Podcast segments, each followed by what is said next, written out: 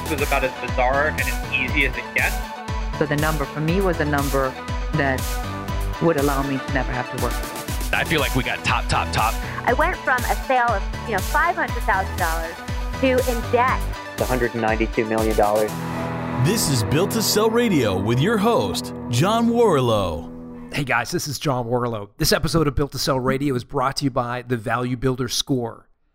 If you haven't got your score yet, I'd encourage you to take 13 minutes and complete the questionnaire you'll find at valuebuilder.com. It'll give you your score on the eight key drivers of company value. You're going to learn some different things about what drives the value of your business. You'll be able to see how you performed on these eight unique factors. Go to valuebuilder.com. So, my next guest is Bert Martinez. He took a company accelerator, built it up to about a million two in revenue, and then sold it. And I think Bert does a great job of articulating one of the biggest conundrums that we all face as entrepreneurs. And that is how much are we going to push back in the negotiation process to maximize the value of our business? At what point does the offer look attractive enough uh, that you are willing to accept it, even though it might not be the very top dollar you can get? Are you willing to continue to gamble that the offer goes away by pushing back? Or do you want to accept it knowing that the potential buyer could walk at any time? In, in Bert's own words, he says he chickened out at some point and did accept an offer that he thought was a little lower than his company was worth. Here to tell you the story is Bert Martinez.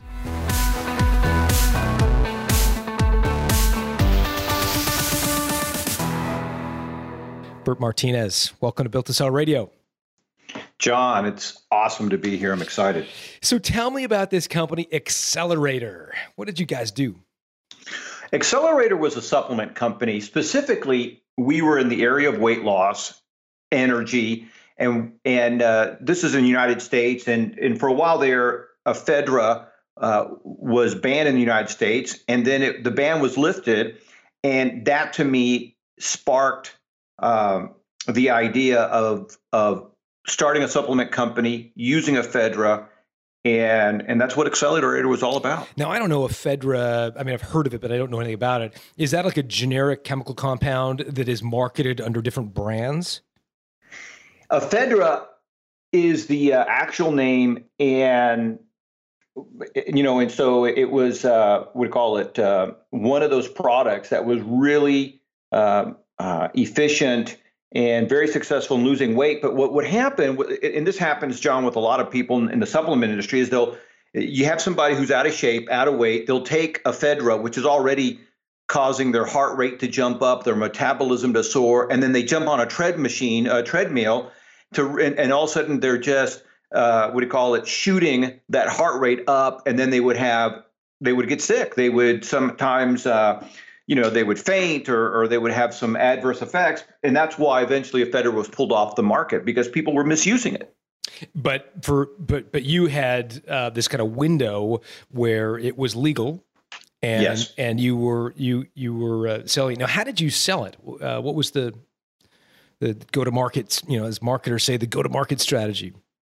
Well here's how we started. First of all i started on ebay and this is uh, kind of my foray into online marketing or online sales. And so I started on eBay. I started right there, and and we were doing eight hundred dollars a day on eBay almost immediately. And then it got to the point where it was, uh, you know, uh, fifteen hundred dollars and a couple thousand dollars every day, and we almost couldn't keep up with demand. And so at that point, uh, I start. I, I launched a, a full fledged, full blown uh, online uh, presence, and we were just going gangbuster. So uh, the, the the sales on eBay motivated me to go completely online.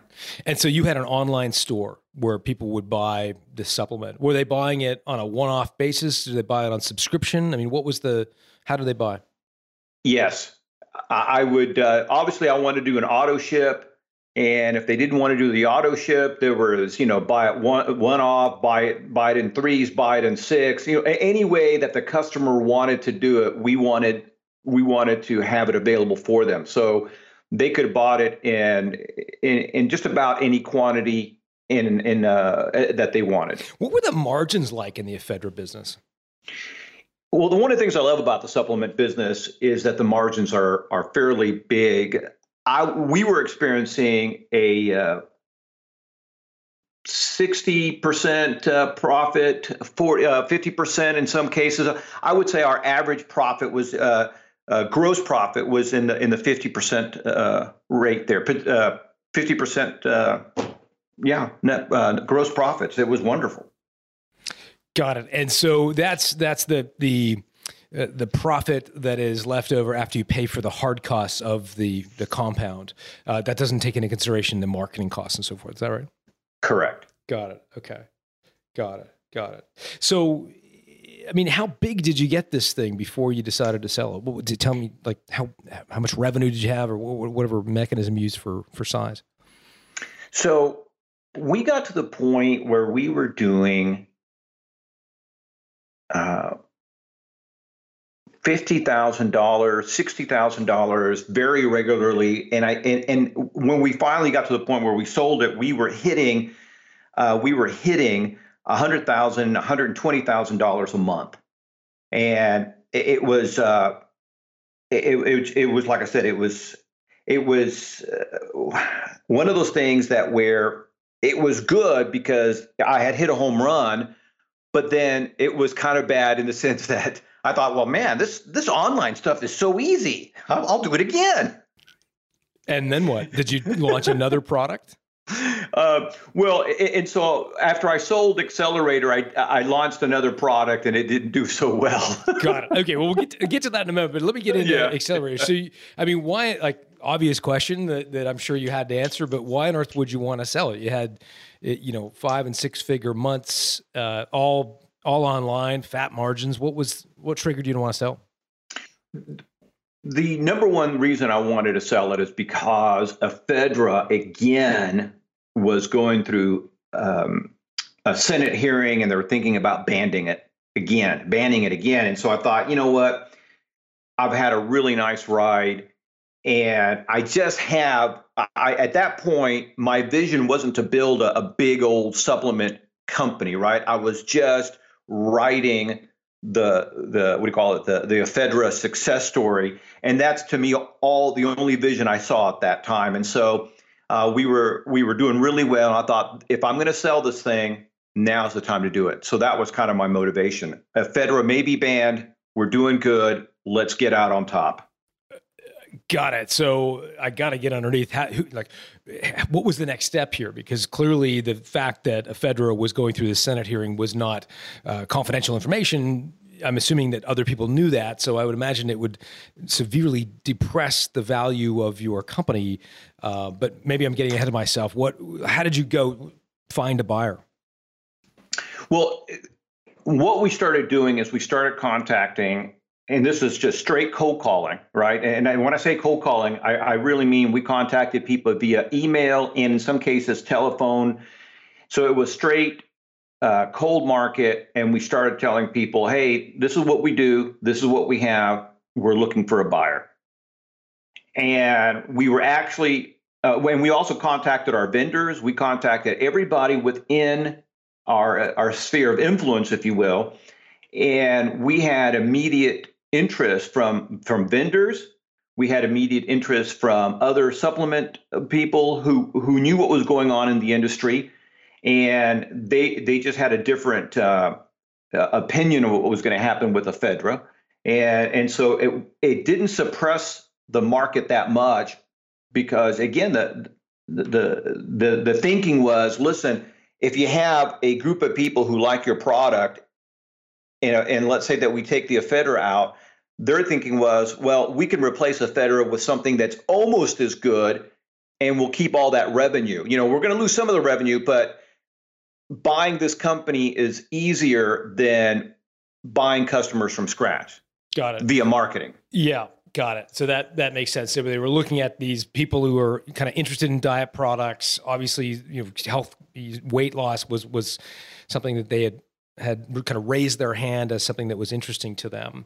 So when you say we were cold calling and we were cold emailing, who's the we? Were, were you personally doing that? Did you hire a broker or an advisor of some sort? Oh, good question. So I did not hire a broker, which I wish I would have done that.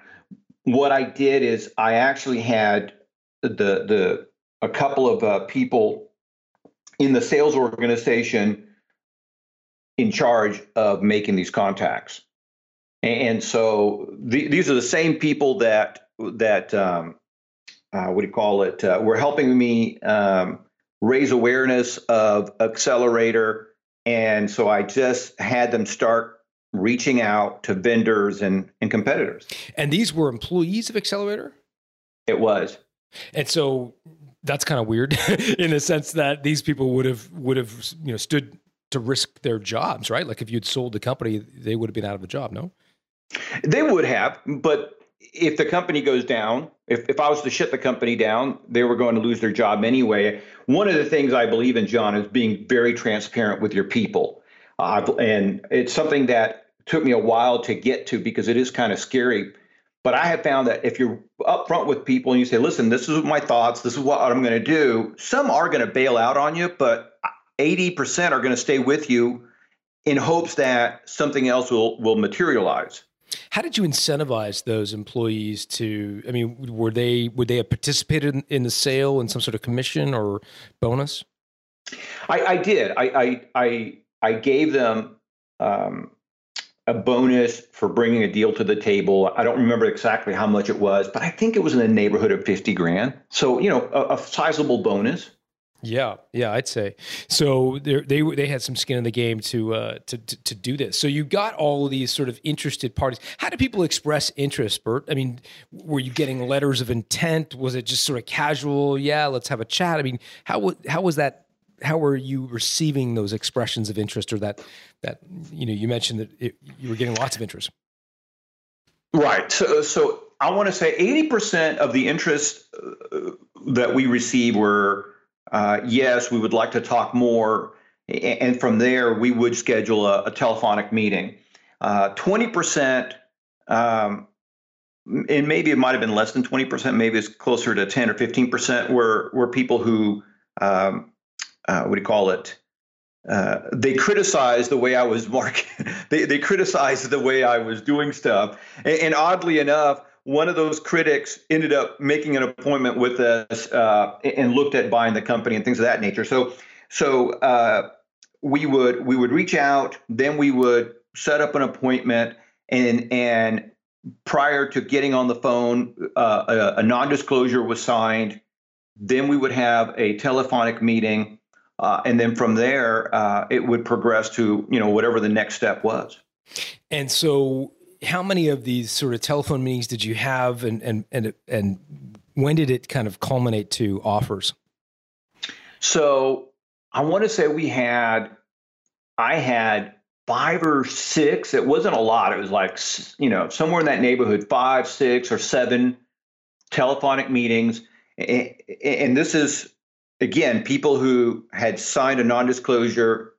If they did, if they would not sign a non-disclosure, we didn't jump on the I didn't jump on the phone with them because I knew they weren't serious. So uh, I had probably about 10 people who said, "Yeah, I'm interested in talking to you." Out of that 10, five or six signed non-disclosures. Uh, I got on the phone with all of those people who signed the non-disclosures, and from that group, I had uh, offers from 50% of them, approximately three people. Got it. I got it. Okay, so you, you got these offers. I mean, what were your first reactions when you saw the offers? Uh, you know what? They they were a little low as I expected. Uh, they weren't like shockingly low. They weren't like uh, uh, you know anything that was uh, uh, what do you call it crazy or anything like that. So the offers were in line in, in as far as what I expected. What was the range, low to high? Uh, I think the lowest offer I, I received was seven hundred and fifty thousand, and um, the highest offer I received at that time was 1.2. Got it. Got it. And were there like how else did you evaluate the offers? Were they materially different in other ways? Like how did you sort of scrutinize them and sort of decide which ones which one to pursue? So some of the offers were slightly different in the sense that uh, they wanted me to stay on and help with management and the transition uh, of the company. Um, and then there was um, uh, what do you call it? Uh, if I remember correctly, the the one that wanted me to stay on board as and and you know tra- help the transition um, also wanted to make payments. Right? They wanted, hey, we'll pay you so much now, and then so much uh, after the transition, and then and and some uh, and uh, and then there was going to be a third payment. So that one was a little bit more complicated and totally I just wasn't interested in in in, in making payments because now I'm financing their deal. Um, and so what I was looking for was somebody who could write me a check and I'm done. Because it wasn't that much. It wasn't like I had 30 or 40 people working for me. You know, we were a small group. We had, you know, I, I think at the at the at the high point, I had six employees. So it wasn't a big deal. So you've got these three offers. One is looking to do payments over time. It sounds like the other two were more cash on the barrelhead. What maybe how did you decide between yes. the two? Uh, the way I really decided is I, I got I got uh, closer to the number I wanted. So just to let you know, I was looking to get two uh, two point five million dollars was my asking price, which I thought was a ridiculous deal for the numbers that we were doing. Right? I mean, typically when you when you're you know when you are uh, selling a company, you get five or ten times um, you know uh, profit, and I wasn't even asking for that. I mean, because our you know bottom line is I, I thought we could get five million dollars, and I thought at two point five it was a smoking deal. Why is that? I mean, what was your what were your profits against the you know, the, you, you, had roughly some months hundred thousand dollars in revenue, so you were roughly around a million in revenue, how much profit would you make after paying your six employees and paying for the ephedra? Uh, after paying all our expenses, we were still 400,000, 450,000 profit. Got it. Got it. So you figured, you know, five times is is is a couple million bucks. Uh, right. Ten times is four million bucks. So that, right. that that was what you were thinking was a fair price. And these offers were again between seven fifty and one point two. Interesting. Yes. Yes. So and so what did you go do? ahead? Well, it's like anything else. I, you know, I I wasn't in a hurry. One of the things that I've learned over time, because I, I, have bought and sold a few businesses, is just you just can't get attached to it. It you know, and so I was uh, I was um, very positive about getting 2.5 and at the same time i just wasn't attached to it i figure we've you know we had we had uh, uh, done very little or put out very little effort and already had three offers. I figure it wouldn't be that difficult to go and get three or four more offers. It's just again, I put out a little bit more work. Uh, and so anyway, bottom line is, uh, I, I, countered, and I and I you know basically told him what I just told you, which is, hey, you know, at, at this rate, you're getting a smoking deal. I you know, and so um, instead of coming down right away, um, I came down. I think I went from 2.5 to 2.2, uh, and you know they they uh, moved a little bit more towards my direction. And over a period, I want to say of of three weeks, we got to the point where they had come up to 1.5 almost 1.6, and so I had come down. You know, I they uh, I had come down to uh, uh, what do you call it um, to the point where either I was going to look for a different buyer or I was going to take the uh, you know the the bird in the hand kind of a deal. And so what I ended up doing is I just thought about it and I ended up taking I ended up taking the that offer and and um, you know, took the money and ran. Which was which was what one point five ish. Yeah, one point five ish. Yeah, yeah, got it. And uh, almost one point six. I mean, it was it was really nice, and and I just figure, you know, that there there's always the possibility that I wouldn't find another buyer. Mm-hmm. th- there is that possibility. And so I got I got 1.5 staring me in the face, and I don't have to worry about payments. And I just figure, you know what? Let's just take it and go. It, it's a sure deal. Go. So, so what were your arguments uh, to get them them up? Did like you, you obviously made the case about your profits of 400 and the fact that their, their offers were a, t- a pittance relative to your. What other arguments did you make? The other things I that uh, I argued into the deal, or and I shouldn't say argue, but I really tried to build value on the fact that a they were buying a customer list, which is ultimately the you know the biggest and best asset of any company. That customer list, uh, if leveraged correctly, could be sold other things. And so this company that was buying us out, they were more of a full fledged supplement company, and all of my clients had only bought one product. And so they had been untapped as far as buying other products, buying uh, books that this company uh, sold, uh, buying online courses, and all this other stuff that this company uh, was. Uh, uh, what do you call it? Better um, that that was already built into their system. So I my thinking was if if just 50% of my customers buy continue to buy the ephedra plus buy more of your stuff you guys will have your money back in less than a year's time. And how did it work out for them? Did did they end up doing well out of it? Yeah, they, they you know what they they, uh, they have done exceptionally well. Uh, they're still in business. They uh, I believe last time I talked with them, uh, there were in like four thousand stores. So they've continued to grow their business, and I you know I I didn't ask, hey, so you know, whatever happened to you know Accelerator? They, uh, you know, I know that they uh, kept the name, and I don't know anything about their formulation, but you know, they've done well. It, you know, like I said, they they continue to grow their business. So take us through the period of time between when you accepted the million five, almost million six for your company when you when you agreed on that price to the the time the check actually showed up in the mail or the wire transfer showed up in your bank account. I mean, describe that process for us, those those weeks or months. Sure. So one of the things that I believe in is, you know, don't tell me, show me. So I asked for a um, uh, a uh, not a retainer, not a deposit, but a good a good faith payment, right? So we had put together a contract, and upon executing that contract, uh, they were going to put up earnest money, um, and I think it was uh, ten percent, so one point, I mean, one hundred fifty thousand, and and then uh, and then the balance would be would be paid, um, you know, uh, within the terms of the agreement. And so um, that was basically it. We we put everything into um, a principles and agreement. Um, of course, the attorneys got involved, uh, and it was a pretty straightforward deal. It wasn't overly complicated.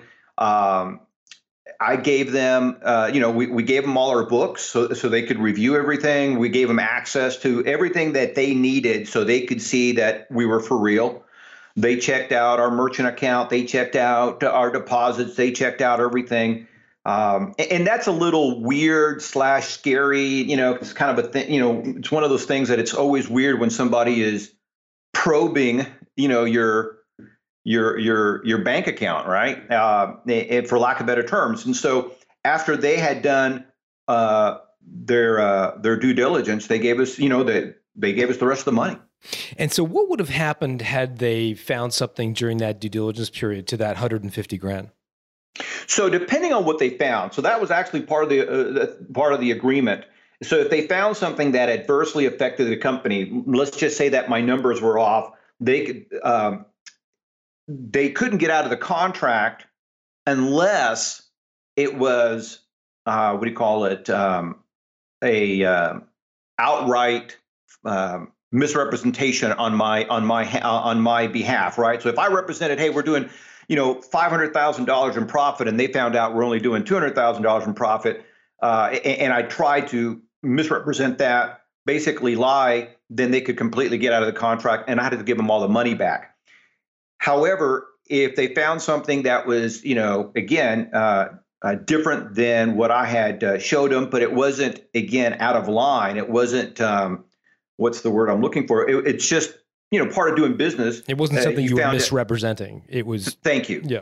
Yeah. So so then they so we had the chance to renegotiate. So if they would have found out that hey, instead of doing five hundred thousand dollars in sale, you're you know you're really doing closer to four hundred thousand in sale, and so the company's you know the company isn't worth what I thought it was going to be worth. So you know we got to neg- renegotiate, and that was one of the things, by the way, that I took in consideration, and that's why I wasn't asking for the top price of what I think the company was worth, just because it gives you that wiggle room. So if they find something that's not hundred percent dude, I'm giving it to you at a at a at a at a 50% discount or a 40% discount to to what the market uh, will bear.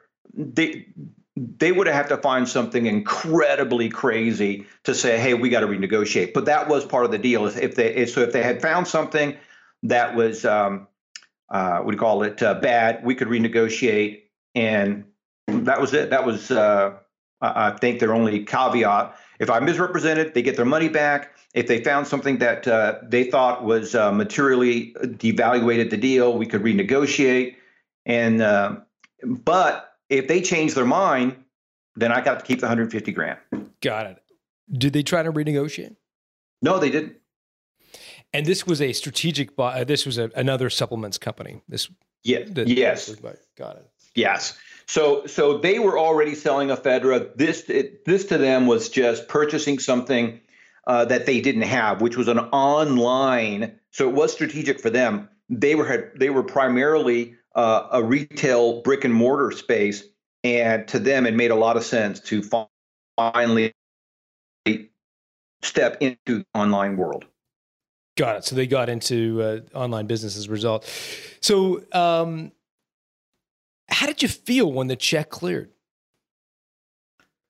Uh, I was elated. I mean, I didn't sleep. It was the most money I'd ever made in a day. So I did not sleep. I I uh, I remember it vividly. I don't think I slept for like a day or two. I just, you know, what do you do now? I, you know, uh, so a couple things, John. So n- not only did I not sleep, but I also thought about, you know, what could I have done different? What could I have done better? What am you know? And then of course I'm thinking, what could, what am I going to do next? Um, and so when when you do something that is bigger than whatever you've done before, it expands your your mindset, right? I'm thinking, man, what else can I do? And and so so those are the things that were swirling in my head, and and and it, and it took uh, it took a little time for for those uh, what do you call it? Those feelings to uh, kind of subside, that excitement. But I, I literally was probably uh, I want to say emotionally high for like two or three days. And then what happened after the high? You say you started to evaluate things you might do differently. Um, like what kinds of things might you have done if you could replay and do it all over again differently? I think what I, I would have invested more in is uh, some kind of uh, line extension. So here I am, I'm selling an energy weight loss product. What else can I sell? Can I do uh, vitamin C? You know, something else to grab a few more percentage of that customer's um, sale, right? Grow, grow, grow each sale. So uh, that's what I, looking back, I probably would have doubled doubled my business if I would have added some kind of line extension and if I would have made more offers to my existing customers. So those are the two things that I really take away that that I just I know I left probably uh, half a million dollars on the table in profits because I, I didn't pay attention to my customers. I didn't really pay attention to my list. I didn't want to grow it. I was doing so well as it was that I got lazy. Uh, I, I got spoiled. Does that make sense? It does, yeah, no, for sure. And and then did you look back at the actual negotiation itself and say, "Man, I wish I'd I'd done this differently about the actual sale negotiation"? Yes, yes. I, you know, it's one of those things that I feel as though I chickened out. I I took the easy road, and so I'm thinking, man, I should have I should have I should have dug in my heels a little bit more. I should have gone I should have gotten a couple of more offers. And if I would have gone out and gotten two or three more offers, maybe I would have sold the company for the 2.5 I was asking, maybe it would have been 2. So I feel as though I I did a disservice to myself and to my family because I didn't dig my heels in. So I have a little regret with that. It's just one of those things that that you you learn from. So I, I, I tell people, look, it was like roughly a million dollar learning lesson. Patience is really a virtue, but it was a lot of money to me at the time. It was like I said, the most money I'd ever made in a day, and I had felt really blessed. It was one of those things, John, where everything kind of lined up. This Ephedra thing uh, was uh, allowed back on the market. Sales were growing without any effort. When does that ever happen in business? Uh, and, and it just continued on this track. And so part of me thinks, you know, just be grateful because I could have screwed it up. I could have, you know, again, dug my heels in and all of a sudden maybe I don't sell it at all. And I just have to, you know, I have to you know do something else so that that's kind of my thought process yeah i think you know i think that's interesting i think i think there's yeah, I think if I if I surveyed hundred guests of this show, I think I'd have hundred people that would say, "Yeah, you know, maybe there's a little part of me wonders if I'd left some money on the table." I don't think I've ever heard somebody say, "Yeah, no, I I got every penny I I had coming to me." Right? Like it just doesn't. I think that's the nature of any negotiation, right? You you always wonder, was there another you know, was there Absolutely. another uh, turn that you could have uh, could have taken? So eventually, well, and I think. Yeah. And I think I think you're right. I think that uh, you know people say that a good you know it's a good negotiation with when both parties leave slightly unsatisfied. Yeah. yeah. Yeah. Yeah. No, for sure. For sure. Why did you put a price on your business? I mean, did you went out and said it was you listed it at 2.5 million. Um, what was your thinking there? Why did you why did you sort of put an asking price on it? Well, first of all, you have to start someplace. Um, you know, if you ask the buyer to make you an offer, a smart buyer is going to lowball you uh, just to test the waters. I think that every person out there in business has probably gotten a smoking deal because somebody said make me an offer and that person made a ridiculous offer and and they walked away with it and they're like oh yeah. Um, so i felt as though i wanted to be in control and by asking you you you you're in control. You get to to to go from there. And like anything else it's it's how you position it. You just can't say hey i'm asking 2.5 million. So my positioning statement was this is worth 5 million dollars but right now, I'm only asking 2.5. And it was something along those lines. So they they understood that I realized that the company was worth more. So that that was kind of my mindset for having a set price or an asking price. I just think it was a great way to start the conversation, get the ball rolling. Got it. Got it. Interesting. So what are you up to now? I mean, uh, the check is cleared. I'm assuming you the elation of selling is is is finally dissipated. Uh, what are you up to now? So, what uh, what I do now uh, primarily is I do consulting. I help companies grow their sales. That is the the area that I find to have the most fun and passion for.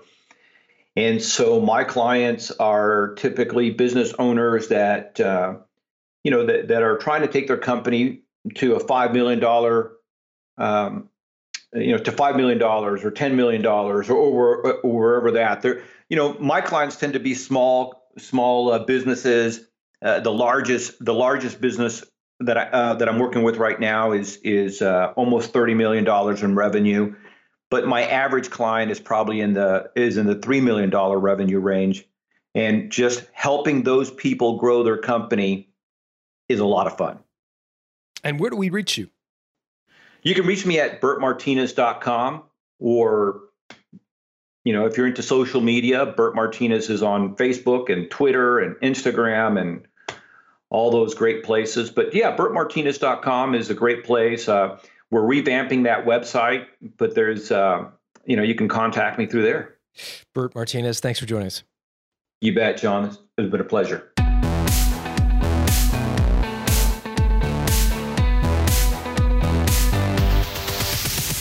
Thanks for listening to Built to Sell Radio with John Warrillow. For complete show notes with links to additional resources, visit builttosell.com slash blog. John is the founder of the Value Builder System. To find out how to improve the value of your business by 71%, visit valuebuildersystem.com.